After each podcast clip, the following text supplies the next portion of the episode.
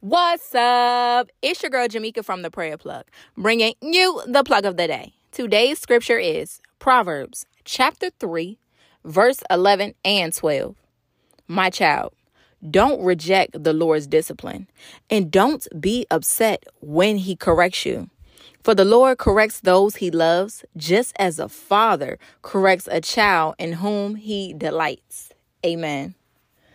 Now, I act like I like getting checked. Okay. But one thing about our Father in heaven is that when He corrects and checks us, He does it with so much love and grace.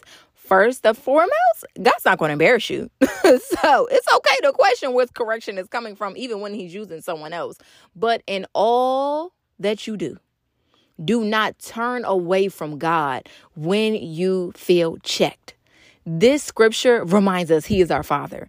I know I have to remind myself that yes, he is God, he reigns on high, he is still my father. So there are some things the father just has to do to prepare his child for the future.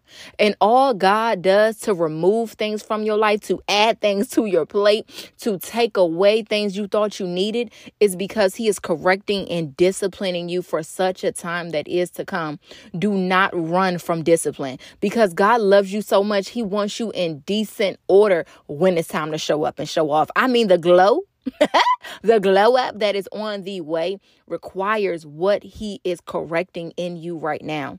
The correction can be physical, emotional, mental, professional. It can be in any area of your life. But God is a God that grooms, that prepares, and that calls. So when all he has you to do, he also is just molding you because he is the potter and we are his clay. He's molding you to be prepared. So when he is shifting it there and shaking it there and moving it here, know that it is his love rooted in all of that. So that when you show up, you show up correct. Okay.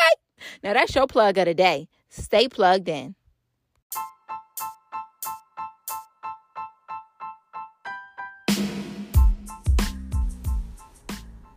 You've just been plugged in subscribe so you'll get episode notifications and take some time to leave your girl a comment, a rating, and even share it with the people that you know.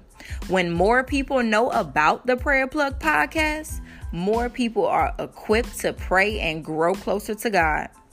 And don't forget, I need your prayer requests. I need your testimonies and I need encouragement too.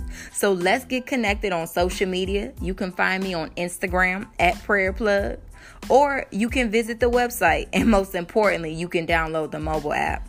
So we'll meet again. I can't wait to chat it up with you again.